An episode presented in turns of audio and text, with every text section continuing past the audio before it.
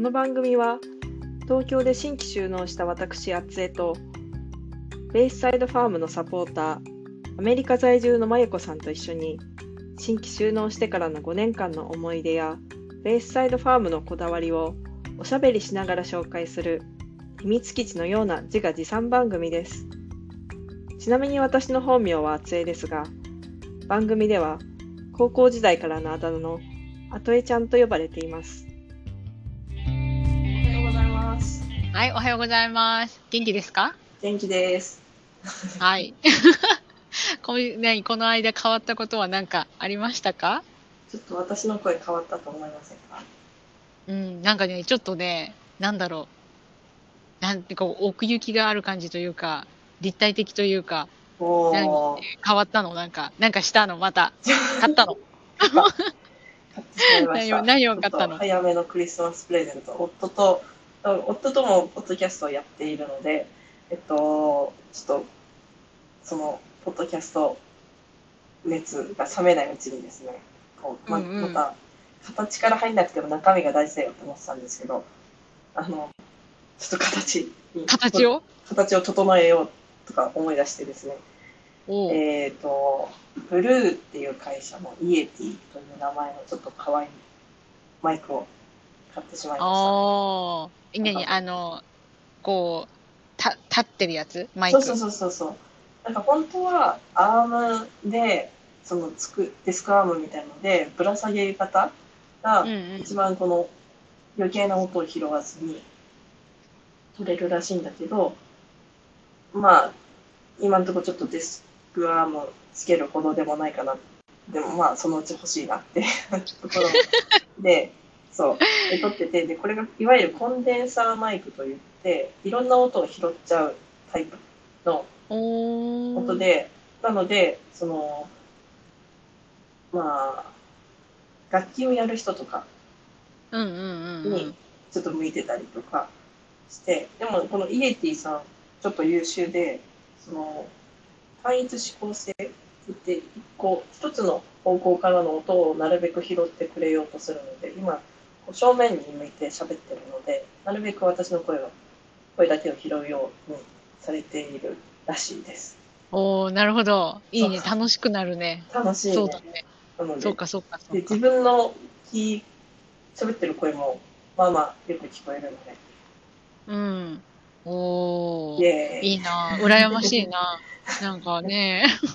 あ、そうか、そうか。まあ、いいですよ。私は相変わらずの、あの、安ヘッドセットで、周りの声が入ってくるかもしれませんが、その辺はちょっとおおらかに、あの、ちょっと聞いていただけると。すいでません。もまゆこさんもうちも飛行場のすぐそばに住んでるっていう謎の共通点があるから、突然飛行機の音とか いや、ねもう、ひそう、でも飛行機だけじゃないからね、ここはね。あんのサイレン？あの、あのね、警察署が近いのね。うんうん警察署が近いのと、あと、あの、なんだろう、ABC ニュースとかの、その、その、なんていうの、スタジオが近いから、うんそこから飛び立つヘリコプターの音が聞こえてくるのね。で、飛行場、空港があるから、その旅客機の音が聞こえてくるのね。で、ああの、LA ポリスがカーチェイスの音も聞こえてくるのね。そう。ーカーチェイスとかね、ないよね、日本だとね。うん、ないよね。そう。まあ、カーチェイスはね、こう、テレビつけちゃうと結構夜中まで見ちゃうのね。だからそういう、そういうところにいるから、まあ、うん私の、は主役はアトイちゃんだから、そのアトイちゃんの邪魔にならないように、あの、しますが、ちょっと不可抗力もあるので、そうそうそうそう。もし聞こえちゃったら、あ、いや、またやってんなっていう感じで聞いてください。はい。はい。まあ、私からは以上です。はい。で。はい。で、じゃあ今日は、うん今日は何？どん、どんなお話をしましょうか？今日はね、えっと、農家を支える制度というところで、えっと、最近、こう、まあ、コロナも収束してきつつ、いろんな、こう、規制緩和じゃないですけど、あの、こう、人が出歩くようになって、で、遠農ボランティアっていう、あの、人たちがちょっと増えてきたので、そのお話をできたらいいかなと思ったんだけど。遠農ボランティアってうんいうのは何？普通にこう聞いたまんま農業のお手伝いをしてくれるボランティアさんっていうことでいいのかしら？そうそうそうそうそう。すすごいね。なんかちゃんと漢字。遠農っていう感のは、じ。うんうん。応援の縁に農業の農で、まあ、主に農業のサポートをするっていう、まあ、無償のボランティアの制度のことだったりするんだけど、あの、まあ、都道府県、各都道府県でそういった制度を設けてたり、あの、えっと、地方自治体、まあ、町単位とか市単位、市とか市町村単位でなんかそういったボランティア制度を作ってるところもあったりで、えーここ東京ですよ。東京はなかなかにね、いい制度を作っておりまして。おーなるほど、なるほど。え、その、制度っていうのは、うん、そこに、じゃあの、例えばじゃあボランティアしたいって、でも何からしていいかわかんないうんっていう人たちに向けたし、その、なんていうの、仕組みができてるってこと？それとも、それ、それも、あ、すまれずそれも。そうそうまずさ、今、うんうん今時というかさ、ボランティアしたいなって思った時に何するかっていうとさ、ググるじゃん。まあ確かにね。でネットで探す。だ。から人に聞くよりネットで探していくと、うんうん東京園、東京園のボランティアでこう、3つに分けて検索しても、えっと東京のね、園農ボランティアのサイトがトップに出てくるはずです。おー、あ、そうなんだ。うんうん。そうか、そうか。じゃあそこい、あ、今行ったよ、私、そのページ。うん、見てる、見てる。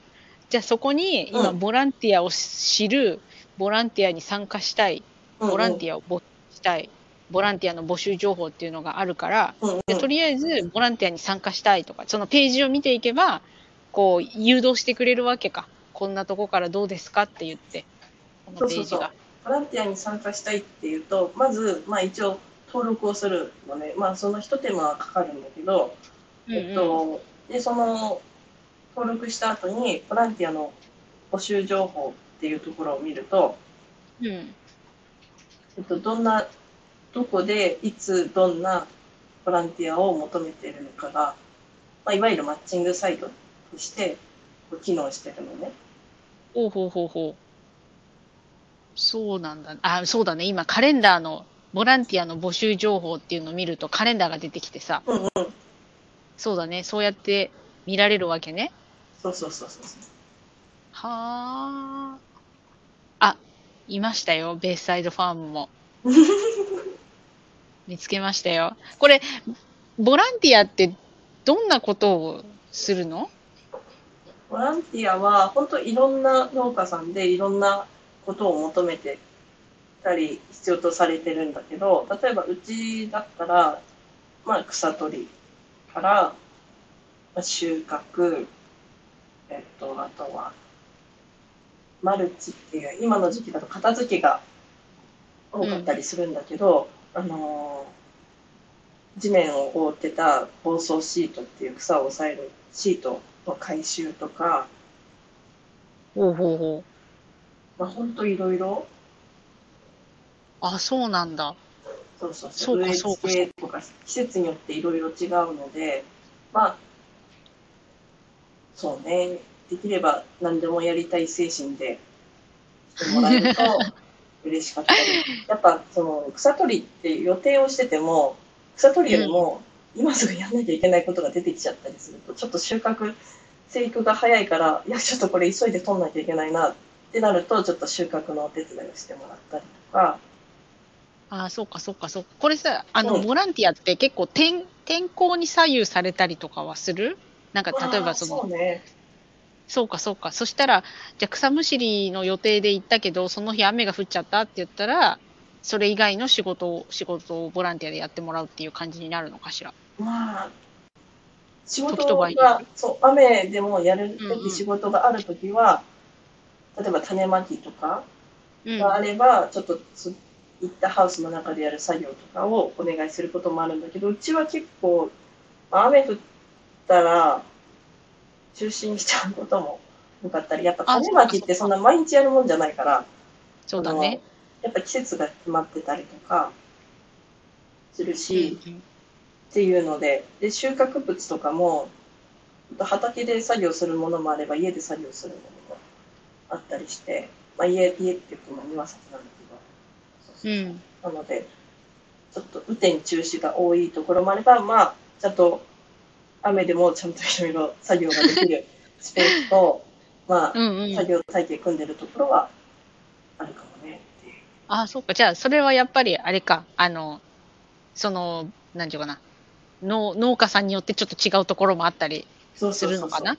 そうか、そそうか、そうか、そうか。ええ楽しそうだね。でもこれ、うんやるのに、うんなんかこう、条件とか、こうなんかやんなきゃいけないこととか、手続きとかっていうのは他にありますか？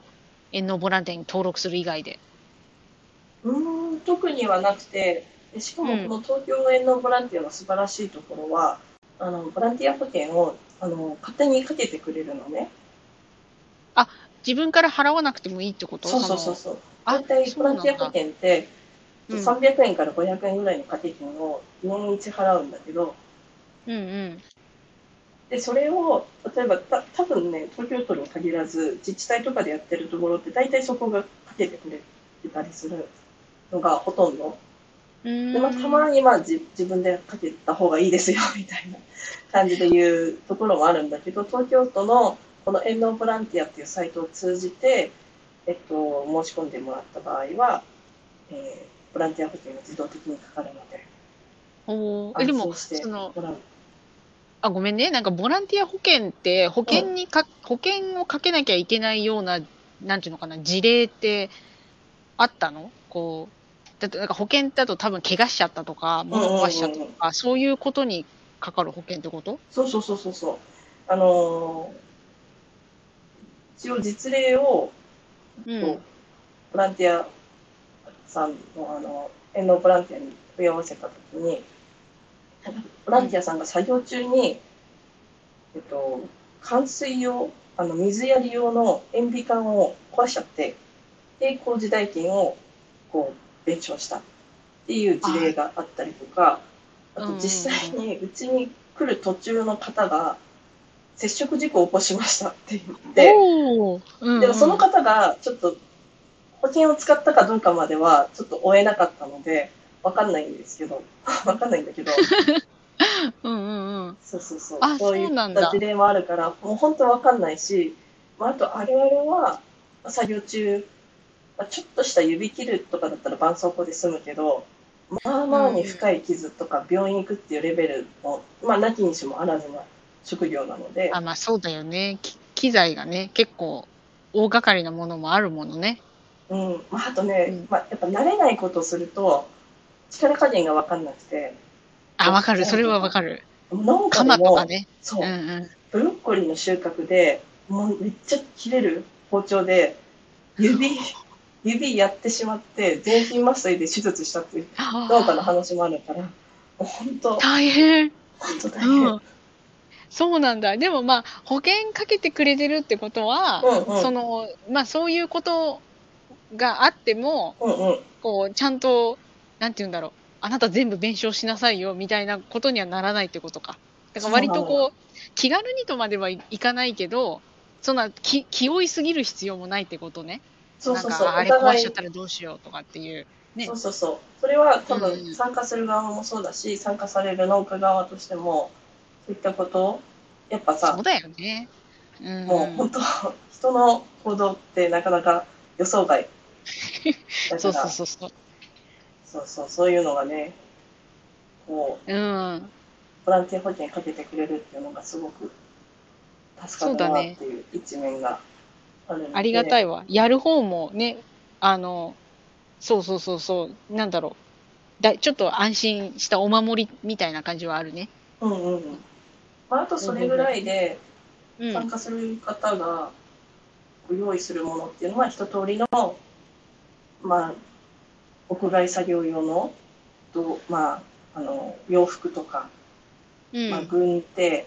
軍手って言っても最近さあの昔の引っ越しの真っ白のあのうん綿のやつうん。うんだとちょっとねやっぱ作業しづらいのよね。細かい作業が多かったりするので、まあそれが一番安くて手軽に、軍手っていうとそれをイメージするんだけど、最近の軍手って、あの、ちょっとぴったり、指にぴったりくっついて、で、片面がび、へーあの、ゴム製でできてるうんうんうんうん。ような、なんかもう本当にね、それも結構安く売ってるので、そっちの方が滑りにくいし、草とか取りやすいし、うん結構、おすすめ。そうだよね。私、わかる、それ。なんか、まあね、学生の頃に、例えば草むしりするとかって言って、うんうんそのね、白い面のこう、もういかにも軍手っていうやつうんうん使ってやるけども、なんか草とか取れないしね。なんか滑っちゃったりとかするから。そううんうんかそうか、今じゃあそれも進化してるんだね。そうそう、そういうのがおすすめで、で靴も一応、まあ、スニーカーでも長靴でも何でもいいんだけど、うん。スニーカーだと、その、丈が短いっていうの。くるぶしとかから、こう、砂が入っちゃったりするし、しゃがむ作業とかで結構汚れちゃったりもするし。で、長靴は推奨されてるんだけど、長靴でも、なんか底が硬いやつとかだと、土が固まっちゃうから、ちょっとね、ちちょっとね、そういう感じのものがたまにあったり、まあ、ヒールがやっぱついちゃうっていうのがあったり、あと、ビニ普通のビニールの雨具用のやつだと、うん。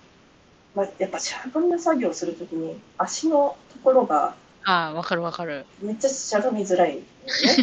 そうそう、固定されちゃう感じだしね。立ち仕事だといいんだけど、で、上からさ、いろんなものがやっぱ入ってきちゃう。あ、そっかそっか。口から、そう、水やら、砂やらが入って、あの長靴履いてんのになんか、靴下巻いてことがあるので、あおすすめとしては、まあ、機動力があって、靴が汚れないようにする。旅、旅直旅とか。ね結構ね、あるあるあるある。やっぱそこが平らだから、こう、うん。まあ、力が入るっていう人もいるし、で旅でも、あの、股が割れてるやつと割れてないやつなのね。ええそういう、そう、あの、親指がこうわ分かれてるやつが苦手うんで、うんうん。痛くなっちゃうの、あの間が。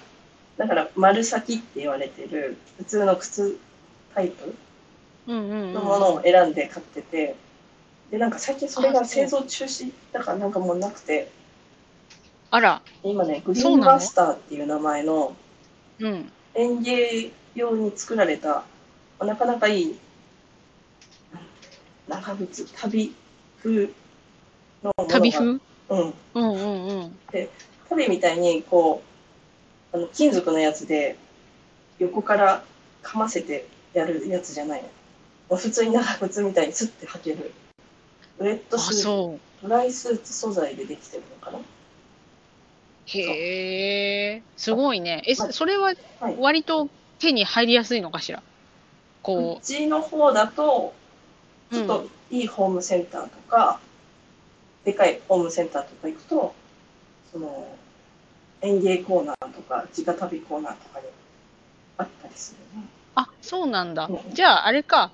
ちゃんとしたとこに行けば、うんうん。まあ、あるだろうっていう感じね。そうそうそう。靴屋さんにはないかもしれない。ああ、そうだね。まあ、あれだよね。その、園芸関係のホームセンターのとこに行く、行けばそうそうそう。あるか。そっかそっか。それで準備できるな。うんうんあ。とね、日本野鳥の会の長靴があるの。超可愛い。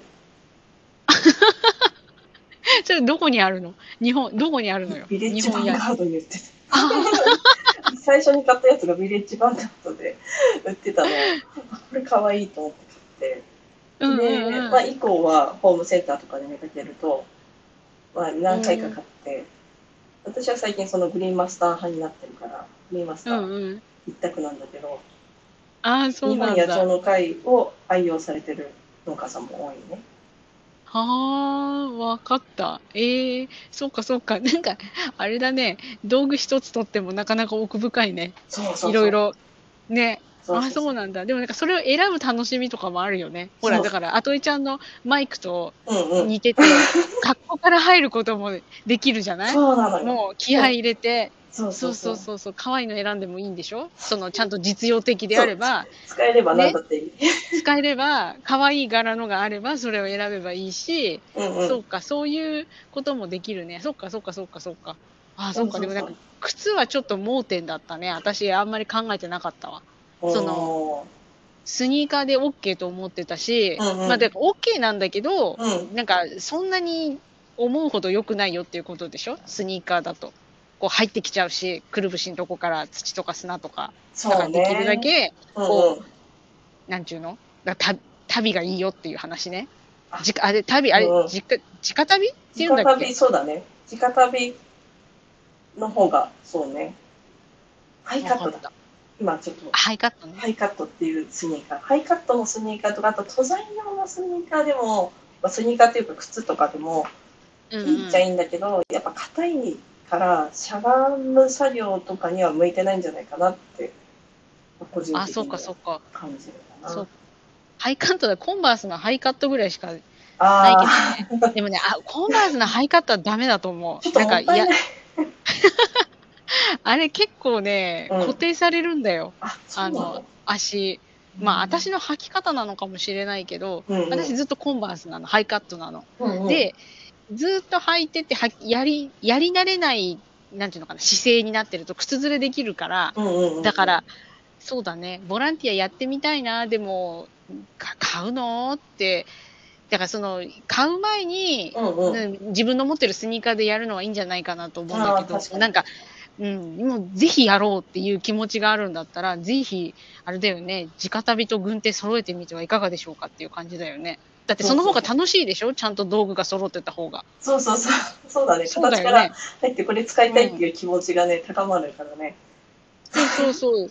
それに、だって、足も汚れない、汚れないっていうか、怪我しないでさ、うんうん。こう楽、楽に、楽に、楽ってことはないのかもしれないけど、うんうん。こうやりやすい状態で、こう、なんていうのね、だけど、自分のパフォーマンスを最大限に発揮できるようなうんうん。やり方でやるのが一番楽しいじゃない？だから、そう、そうやるなら両足突っ込んでっていうのもありだよね。両足突っ込んで。そうもそう。そうそう。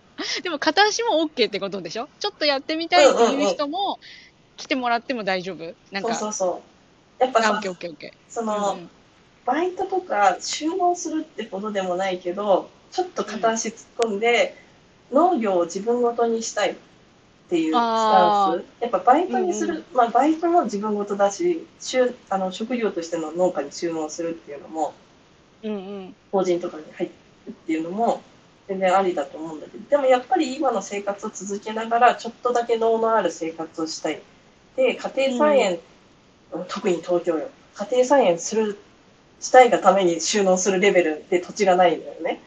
ああ、はいはいはい。庭がないそうとか、だね。ま。あ、あと、マイファーム、あ、なんだっけ、マイファームさんじゃなくて、シェア畑さんとかみたいに、こう、価格を借りて自分で作るとか、あとうんうん。なんか町が町とか市市町村がよく家庭菜園のこう場所を提供してたりっていうのはあるけどちょっと遠いとかうんうんまあそういうのでで何していいか分かんないみたいになると、まあ、ボランティアでそういった土を触ったりとか、まあ、土触らないようなのもあるんだけど、まあ、そういう関わり方がそうだね。できるのかなっていうのでで実はねちょっと来年の来年2023年1月30日にあのーうんこういった農業の、まあ、園農ボランティアのミニ勉強会みたいな今話したみたいなあのボランティア保険の話とかあと、まあ、洋服とか服装とかどんな服うんうん。か、まあ、あと畑のヒヤリハット事例いわゆるヒヤヒヤリハットっていうのはなんか、うんうん。こうちょっとしたミスでえらいことが起きちゃうみたいな あ、そうだね。こととかのお話をしたりとか、とまあもうちょっと踏み込んだ、まあ、後半の内容は種の話とか作付き計画とか、まあ、農薬とかの話もできたらなっていうのを今度チェックしてるので興味ある人はぜひおー。スサイトファンフォローしてくださ。はいい。っていう突然の 告知？告知を挟んでみるっていうね。おー、いいね、いいね、いいね。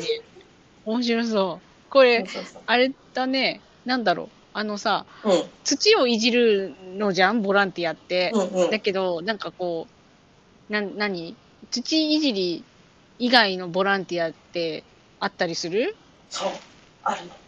あるの あるの？そう。あの、私もすごい、すごい感じていたことで、農業って、生産するだけがゴールじゃな生産してゴールじゃなくて、売ってゴールなので、売ってお金にするところがゴールで、まあ、家庭菜園と農業の違い。で、農業としてボランティアをするっていうのは、ついついその畑での家庭菜園じゃないけど、その生産の部分だけに関わることが多いんだけど、これって、マルシェで売るとか、えっと、まあ、バックオフィス的なところも、ボランティアでやってみたい人いるんじゃないかなっていうのをふと思って、まあ、自分だったらしたいなと思ったの。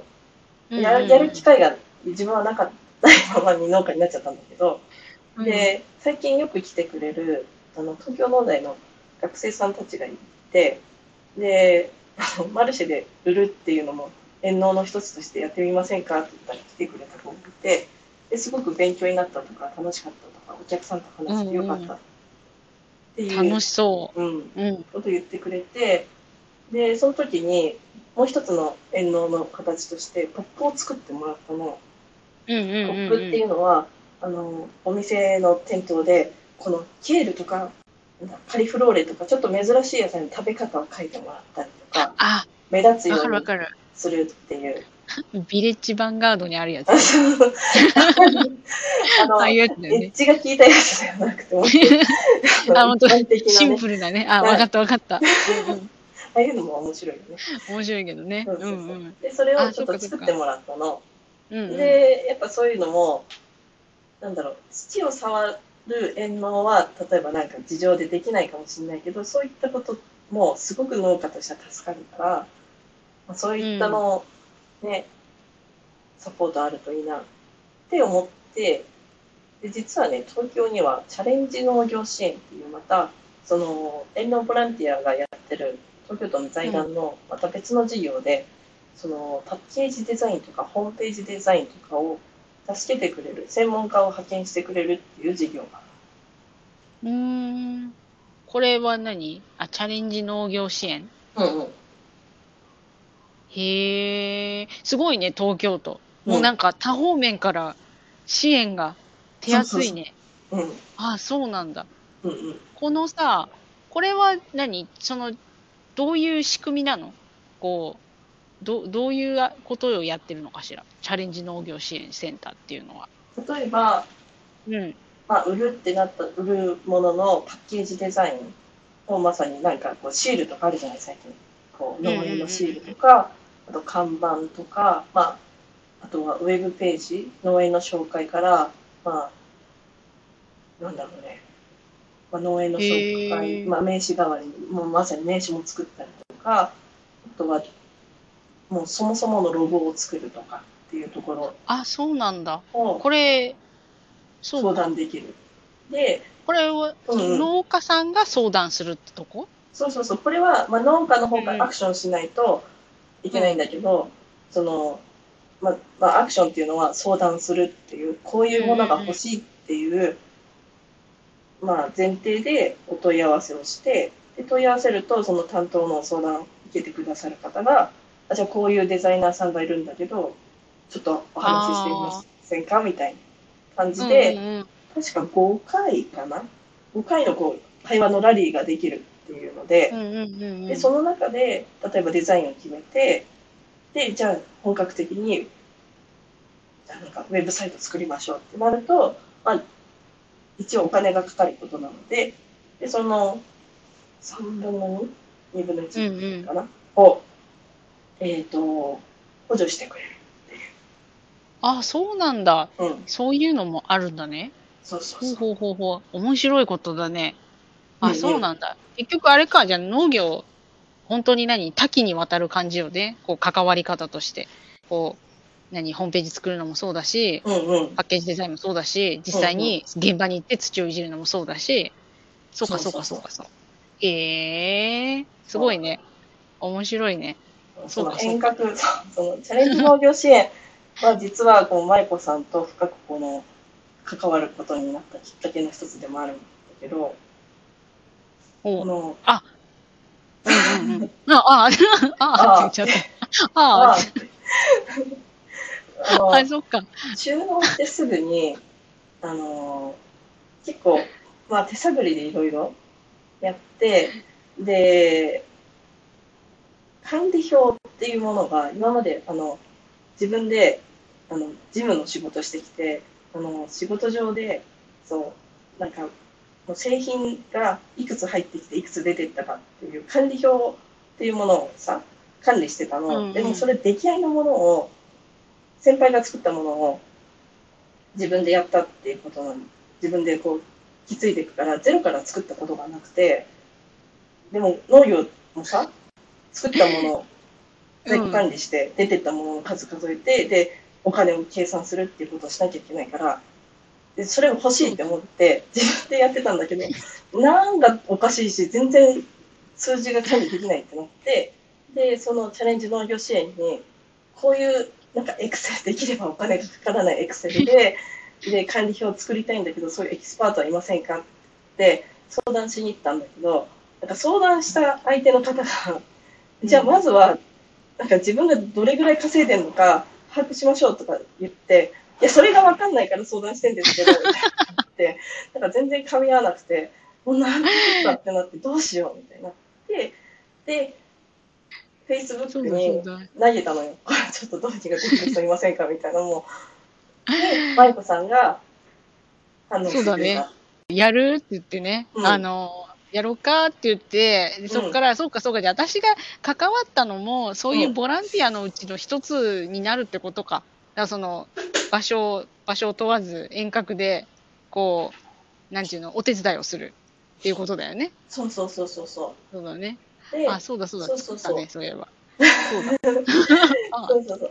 まあ、世の中にはいろいろ探していけば、経理とか栽培管理のまあアプリがあって、で、今になればそういったものの使い勝手が分かるようになってきたんだけど、で、その中でよくあるのがフリーっていうのがね、最近有名な経理のアプリで、で、あとはアグリハブっていう農家さんが作った無料の栽培管理システムでもそういったものもあるんだけど、それを最初、エクセルで全部やろうとしてて、で、それをエクセルで全部舞子さんにこういうの作れないかなって言ってたのが、もう我々の始まりね、そうだね。あの時、そうだね。あの、初めに多分、多分言言ったか言ってないか覚えてないけど、これを全部エクセルでやるのは大変かもよ、みたいな話をしてて、その中で、いや、ちょっとじゃあアプリないか。いや、でもやるなら初めてだから、うんあんまりお金がかかるのは困るよね、みたいなうんうんうん話も相談であったりしてたよね。うんうんそれで、あといちゃんがアグリハブっていうのを見つけてきて、あ、うんこれならできるかもって言って、そうそうそうそう。だから、あれだったね。作るけど、うん、その作りながらいろいろ見つけていったのも面白かったね。あの時は。そうそうそうそうだね。そうそうそうそう。本当作ってって、いや、これじゃこうでもない、ああでもない、こうでもないって言って、いやちどうしたらできるんだろうって言って、そうやって、ね、相談するのが楽しかったし。うんうんうんそうそうそうそう。うんうん。まあ、なるほどね。そういうことだったのね。わかりました。まあ、そんな感じで、次回はもうまさにこのエクセルのおはい。管。理表、ね、あの、売り上何をどれだけ作って、どんな売り上げになってるのかっていうのとか、あとは、ん。何作ったっけ、あれだ、肥料。今まさに、あの、土壌検査をして、肥料の成分を見て、で、それをもとに何をどれだけあげれば、その作物に対して適正な肥料を与えることができるのかっていうのを、なんとエクセルでね、できるようにしてくれたのが舞子さんで。そうね。あれは結構、それは、管理表はね、ピボットテーブルだから、うんうん割とこう、割とシンプルだったんだけど、うんうん。もう一個の方は、うんあれマスターピースだね。もう結構難しかった。あその話よね。そうししようか。ね、ちょっと冬休みの宿題で私その、いわゆるデモの、あの、表を作って、できるようにするから、次回はちょっと YouTube で動画を見ながらみたいなこともね、そうだでね。きるというそうね。そう。あとなんだっけあともう一個ね、すごいいいのは、そうそう、あのね、栽培管理も、その、エクセルでできるようにすっていうのもね、うんうん。作ってもらったよね。あと、あの、ガントチャートのやつとかあ、ね。そうそうそうそうそう、ガンコチャーうんト、あれすごい。そうそあれまさに、本当、う。うん。なんか、あのー ごめんね、突然話が戻っちゃうんだけど、あの、東京農業になる、農家になるために、あの、栽培計画っていうのを、一応その、審査してもらうの、まあ、それがさ、エクセルなんだけど、あの、自由に伸ばせる、あの、なんだろう、画像をうんうん上に矢印でやるのよ。わかるわかるわかる。うんうん。あの、印刷すると微妙にずれてたりとか、こう開くたんびにちょっとずれてたりとかして。で、なんてことそうだよね。そうそうそう。で、あれだもんね。基本的にみんな印刷しようとするからね。うんうんうん。その、でも、エクセルってあんまり印刷向いてないんだよ。うんうんだから、そうそうそうそう。で、やるならちゃんとっていうね。うんうんやるなら画面でも OK、印刷しても OK な感じにしないとダメだよねってうんうん話してたよね。その時ね。そうそうそう。じゃあその話をしましょう。次回は。ね、うん。次回はっていうか準備ができたら。準備ができたら。うん。もうそれが冬休みの宿題にするわ。そうだね。もう、そん今日は、、そうそう。うん今日はうん年内最後の収録になるかな。そうだね。よし。よし。ありがとうございました。じゃあ、ボランティアは、うん。その、とりあえず分かんなかったら、東京園のボランティアのページから始めてみればいいのかしら。あ、そうね。うん。うんうんうん。最近、あの、ボランティア募集始める農家さんもすごい増えてきてるから、いろんな農家さんを、こう、こう、なんていうの？あっちこっち行くっていう楽しみもあったり、一箇所の農家さんのところでもう一年間見守るっていうやり方ああ、どっちも楽しそうだね。そうそうそう。どっちも楽しいと思うので、そういい農家さんと出会えるといいなとはい。思います。わかりました。はーい。OK です。はい。じゃあ、今日もこんな感じで終了します。はい。お疲れ様でしたお疲れ様でした。はい。